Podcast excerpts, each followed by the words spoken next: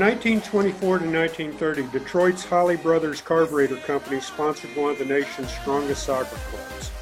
During its tenure, the Holley Carburetors proved themselves a steady power in Detroit and Midwest soccer.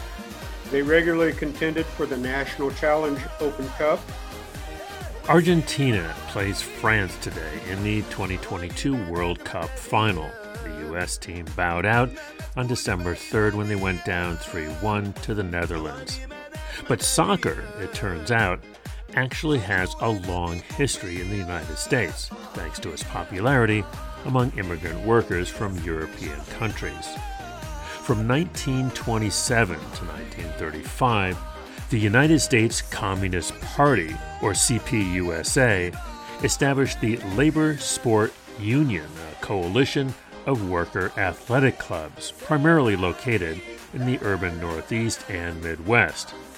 The CPUSA's 1925 Sport Manifesto emphasized that sports should be used as a medium for class struggle and even to create, quote, proletarian fighting units against militarism and fascism, unquote. One of their successful sporting accomplishments was the Workers' Soccer Association, or WSA, which organized leagues in New York City, Chicago, Detroit, Cleveland, Philadelphia, and Pittsburgh. This communist soccer league played two seasons per year and competed for city, regional, and national championships. On today's show, Gabe Logan recounts the history of the Workers' Soccer Association and explains an overlooked aspect of U.S. soccer that intersected political ideology, labor, and athletics. And on Labor History in 2, the year was 1951. That was the day New York City was struck by the Great Bagel Famine. I'm Chris Garlock, and this is Labor History Today. Gabe Logan is in the history department at Northern Michigan University. And he's done, in my mind, an interesting kind of, of preparation for himself as a scholar because the fact that he mixes sport history on the one side with immigration history on the other. Now, uh, upon reflection, this is not all that strange, frankly, because immigrants are the ones who really did bring soccer to the United States. Uh, and the intersection continues because the fact that really you, you end up uh, right in the heart of looking at working class communities and looking uh, at the, the labor movement and other social movements connected to soccer. I'm John Beck, and with Kurt Dewhurst, uh, we uh, co direct our daily work at Daily Lives. So thank you for coming, Gabe, and uh, take it away. So, this began with two research interests of mine early United States soccer and the Labor Sport Union, which was the athletic arm of this party. Uh, during the 1920s, the so called golden age of sport, these forces collided. Uh, most of you are familiar with uh, Babe Ruth, Red Grange, Jack Dempsey. Well, United States soccer at this time also experienced a golden age. Um, this included professional leagues in the Northeast, St. Louis, Chicago, and for this paper's purpose, Detroit. At the same time, the labor sport union sought to encourage athletics for all, not just the college players, not just the elite members of the athletic clubs or the religious organizations such as the CYO or the YMCA. So there's the background. Uh, this paternalism in sport. In Detroit, the best soccer teams organized around ethnic fraternities or the workplace. This paper looks at what I consider in the late best teams in Detroit, the Holley Carburetors, uh, named after that factory that sponsored the team, and how the workers took over a company team and made it into a regional and to a degree a national power. And then finally, the last part, the labor sport union. In the late 1920s, the labor sport union organized in Detroit as well.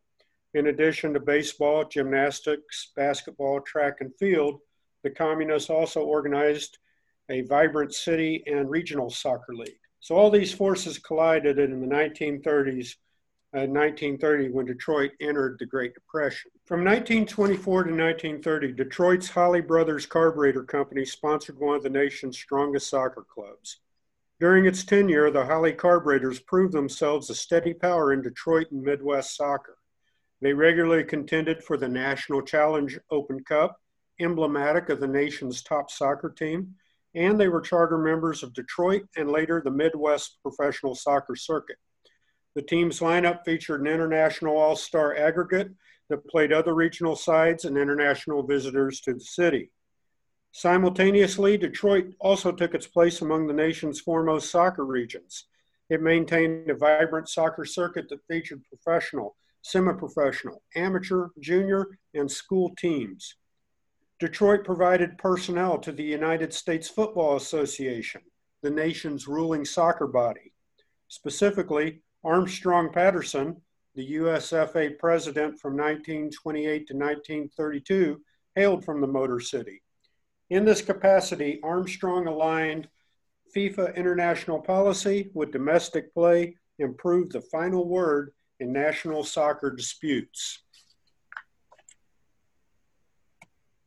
Despite Holley's soccer successes and Detroit's national soccer gains, the team became a casualty to the Great Depression's political and economic battles that rocked Detroit and the nation. Industrial sponsorship collapsed. Additionally, a rival alliance, the Workers' Soccer Association, affiliated with the United States Communist Party, developed a strong soccer presence in the city, which caused internal friction and political infighting.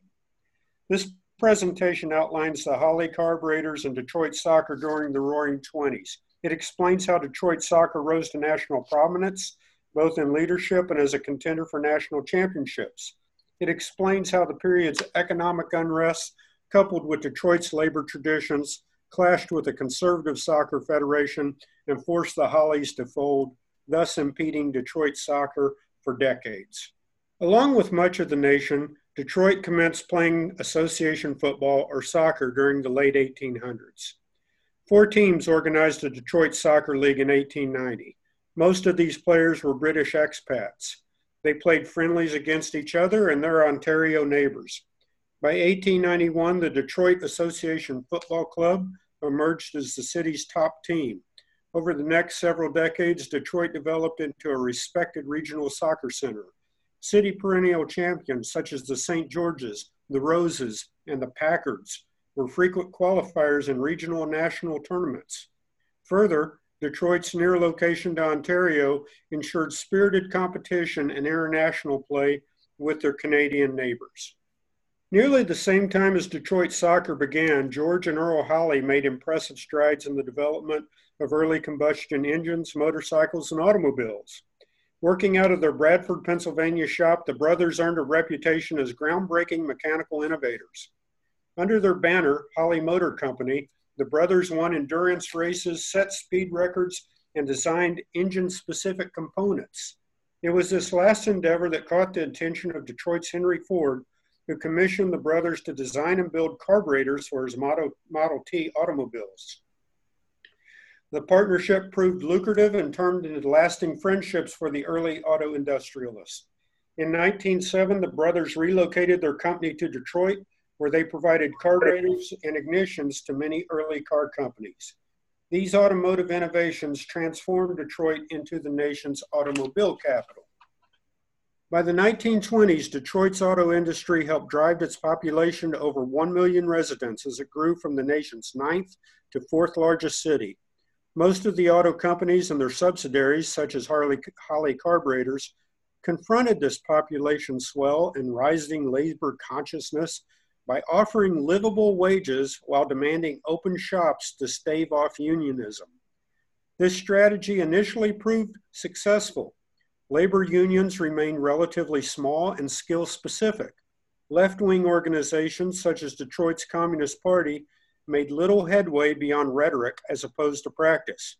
Hence, despite the physical demanding and mind numbing work, corporate paternalism, including company recreations, proliferated, proliferated in this decade. Detroit soccer reflected this city's growth. During the 1914 15 season, the city fielded eight teams. Following the Great War, the number of soccer clubs increased to 18, and by the late 1920s, Detroit's adult soccer leagues featured an 18 professional circuit and over 40 clubs in the semi professional and amateur ranks. Clearly, Detroit soccer grew with the population swell. The Holley Carburetor Company entered the Detroit sporting world in 1924. The company embraced employee recreations and likely endorsed them as corporate paternalism and to thwart unionism. Newspaper accounts indicate their baseball team commenced play in the city's Auto League. A Holley basketball team took to the courts in the city's Industrial League. And in August, the company financed a soccer team. The Holley Carburetors debuted as one of the 15 teams in the B division of Detroit's American League, the lowest amateur division. The team lost its initial matches, but it soon gelled and finished the first half of the season in second place behind the German Americans. Even more surprising was the 1925 spring season. The Hollies marched through the table and earned promotion to the A division. Along the way, they surprisingly captured the state's Open Cup. The following season, the team continued its successes and signed additional top scorer players that also worked at Holley. These included several Scotsmen who were knowledgeable in machine works and possessed soccer talent. They discovered a ready employer who valued both skill sets. As the team again advanced through the league, they landed one of the rising stars in the soccer world, Gerrit Visser, a former Dutch Olympian. Visser's remarkable soccer journey is distinct with tenure on several significant teams of the 1920s. The Dutch lost the quarterfinals to eventual champions Uruguay 2 to 1. The following year, Visser arrived in the United States where he had a short stint with Bethlehem Steel before moving on to Windsor, Canada. In late 1926, he crossed the Detroit River and took a job at Holley. He found success on Detroit's soccer fields, where he established himself as the city's top scorer and one of the Midwest's leading strikers.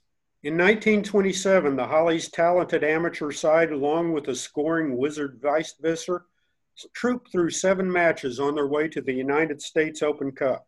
They defeated local semi professional sides and professional teams from Cleveland and Chicago.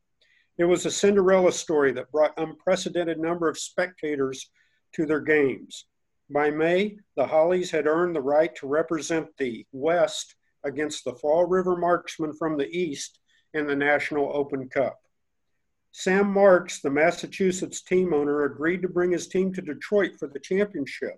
This marked the first of only two times the Open Cup final occurred in the Motor City.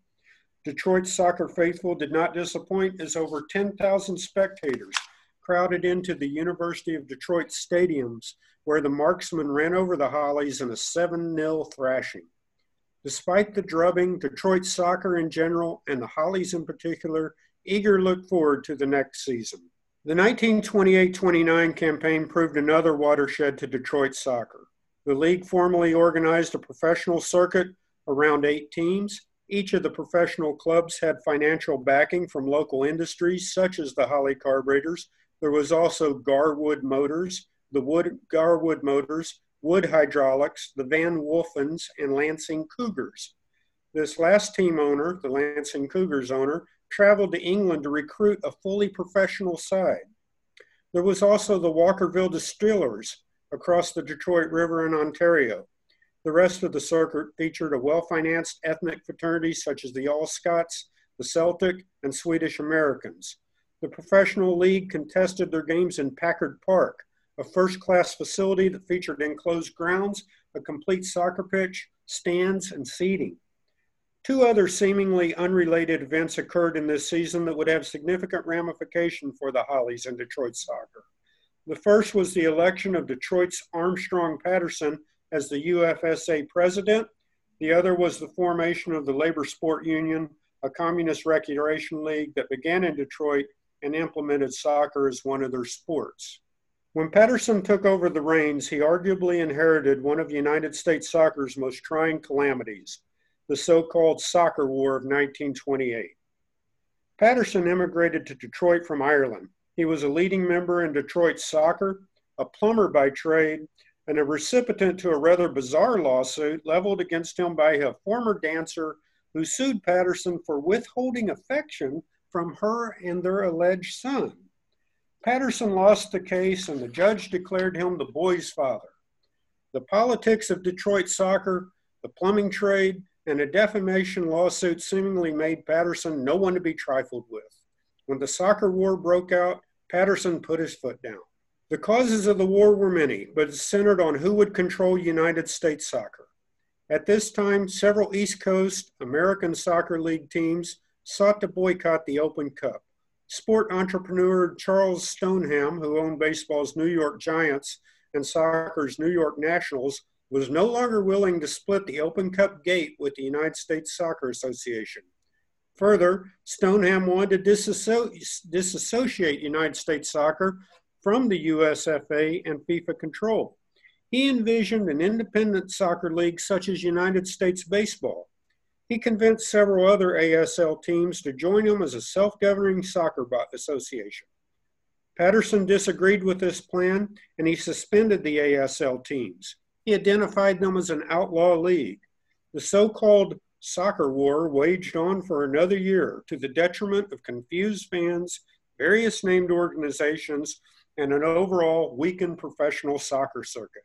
That same year, the Communist Party formed the Workers' Soccer Association, which organized leagues in several cities, including Detroit. Unlike the Communist factory organization efforts, the Workers' Soccer Association proved moderately successful. By 1929, Detroit had one of the largest communist leagues with 12 teams. They played outside the United States Soccer Association, but often competed with them in regional tournaments and in off season friendlies. As the American Soccer League and the Workers' Soccer Association sought independence and legitimacy, Detroit soccer continued to experience success. In 1928 29 season, the USFA jointly awarded Detroit Swedish Americans and Fall River Hudson's Essex co amateur champions as the last two undefeated teams in an unplayed final championship. The Hollies advanced to the Open Cup semifinals before bowing out to St. Louis. The city's professional circuit concluded a thrilling three way tie for first place that necessitated a championship series. And 15,000 spectators watched a Detroit All Star selection, which featured several Holley players, hold the touring Glasgow Rangers to a 1 1 tie. On the eve of the Great Depression, Midwest Soccer organized a professional soccer circuit. Six Midwest clubs from Chicago, Cleveland, and Detroit formed the Midwest Professional Soccer League. The alliance contested for the Trainer Cup, procured United States Soccer Association and FIFA recognition, and implemented the radical idea of two substitutions per match. They kicked off in September 1929. Nearly the same time, the East Coast Soccer War approached a conclusion. President Patterson and the USFA leadership convinced FIFA to disbar any British player who wanted to return home but had played for an outlawed ASL club. Additionally, foreign clubs touring the United States were not allowed to play against outlaw uh, soccer teams. And most damning was the exodus of players from the outlaw teams to those clubs that were recognized by United States soccer, including the new professional circuit in the Midwest and the Hollies. Bowing to these pressures and player drains, the ASL conceded authority to United States soccer, paid their fines, and rejoined the soccer body. President Patterson seemingly won the war. With peace at hand in the East, Detroit, Chicago, and Cleveland commenced a spirited season. The Hollies set a strong pace, going nearly undefeated. Further, the other clubs stayed close on their heels, demonstrating parity and competition. the, first, the first half final came down to the Chicago Carpenters and Holley, which the Carpenters won. The six teams next played a single elimination tournament the following spring. However, the Great Depression began to sow economic hardships in the league and discord in the region. For example, the owners at Packard Park venue upped the rent, which necessitated playing double headers at the facility. By 1929, Holley could barely afford to pay these and petitioned their Open Cup draw in Pittsburgh to hold the game in the Steel City rather than pay for the Pennsylvania team to travel to Detroit. Likewise, Detroit's economic dependence on the automobile meant that the city entered the Depression almost immediately since the luxury of car ownership quickly went away. Tens of thousands of workers found themselves unemployed. Correspondingly, discretionary income for soccer games became an indulgent that kept spectators away. In addition, the economic collapse caused many to reconsider the Communist Party's political platform and, by extension, the athletic offerings of the Workers' Soccer Association. These forces converged during the 1930 spring campaign. The Hollies, now managed by Visser, developed a strong team that depended on an array of former British expats. On another remarkable Open Cup run, they defeated St. Louis Ben Millers, the rival Detroit Football Club, Pittsburgh's Pierpoint Motors, and the Chicago Bricklayers before losing the Western Open Cup final to Cleveland Bruell Insurance Team. Nonplus, the Hollies rebounded by capturing Michigan's Open Cup championship over the Swedish American. That same spring, the communist backed Workers' Soccer Association selected Detroit as the host for their inaugural soccer championship. The final featured a Rockford, Illinois team against a New York City side. The Detroit Workers' Soccer Association approached Visser and asked to rent Packard Park as the Hollies had lease rights to the season. Undoubtedly feeling the financial pinch of the Depression, Visser agreed and likely saw as an opportunity to help defer operating costs. The communist organizers set their game championship for July 7, 1930.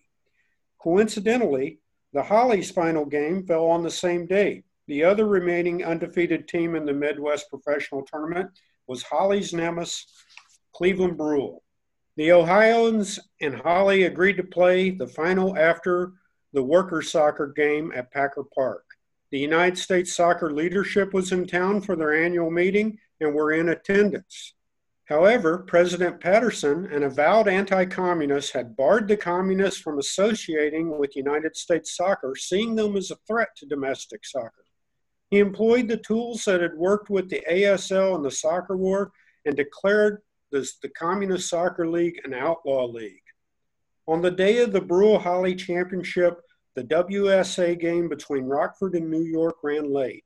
Patterson became enraged when he discovered the communists playing in Packard Park and their fans distributing propaganda that denounced bourgeois sport in general and the United States Soccer Federation in particular. He blamed Visser and the Hollies for allowing the communist game to take place and charged them with aiding and abetting the enemy.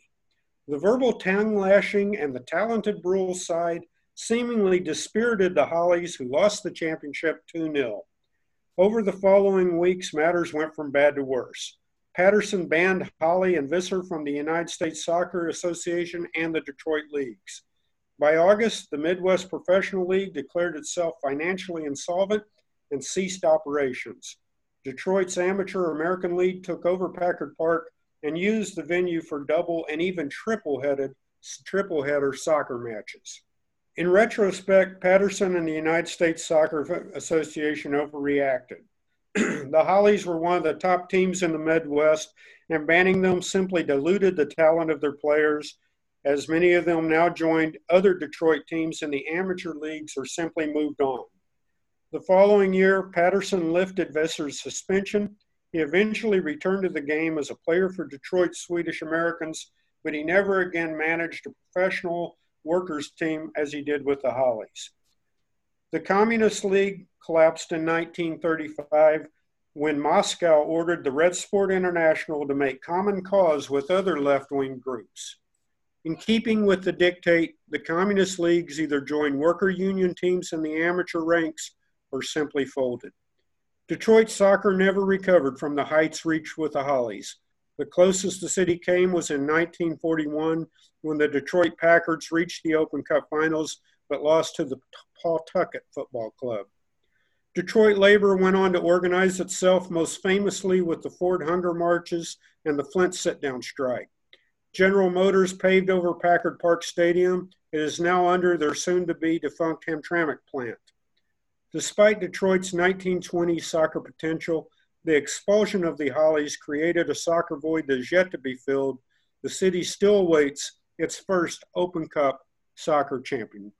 Gabe Logan with Red Jerseys in Detroit, Soccer and Industrial Workers, 1926 to 1930. I'm Rick Smith, and this is Labor History in Two. On this day in labor history, the year was 1951. That was the day New York City was struck by the Great Bagel Famine. 300 members across 32 bakeries of the Bagel Bakers of America Local 338 walked off the job over wages and working conditions. Morris Siegel, business agent for the local, stated that the Bakers Association had been lax in living up to the welfare fund payments and sanitary provisions of the contract. The bagel bakers produced 1.2 million bagels weekly for New York City consumers. The Wisconsin Jewish Chronicle noted, quote, "The only ones welcoming this respite are the salmon. Diners, delicatessens, and Teamster delivery drivers were all rocked by the strike, which lasted for 6 weeks. The two sides were so deadlocked that a mediator who had effectively settled a smoked salmon dispute 3 years earlier was brought in to help settle the conflict."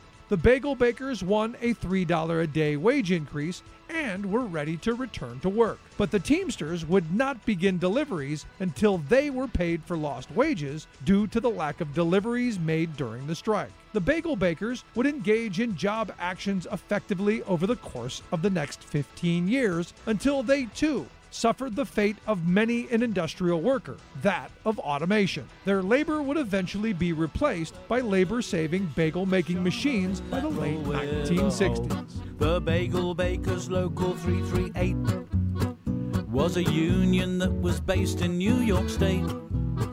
And they set the minimum wages of the Yiddish bagel bakeries and controlled all of the stages from the flour sack to the plate. But like the railroad, to the canal.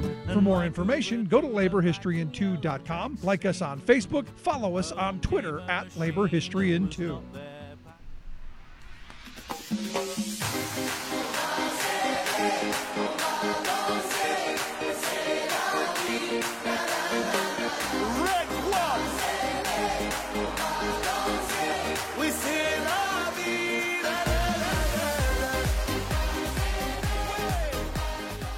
That's it for this week's edition of Labor History Today. You can subscribe to LHT on your favorite podcast app. Even better, if you like what you hear, sure hope you do.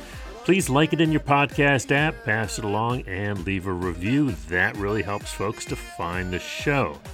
Special thanks this week to John Beck and our Daily Lives Brown Bag series, sponsored by the Michigan State University School of Human Resources and Labor Relations and the MSU Museum, which sponsored today's talk Red Jerseys in Detroit Soccer and Industrial Workers, 1926 to 1930, by Gabe Logan.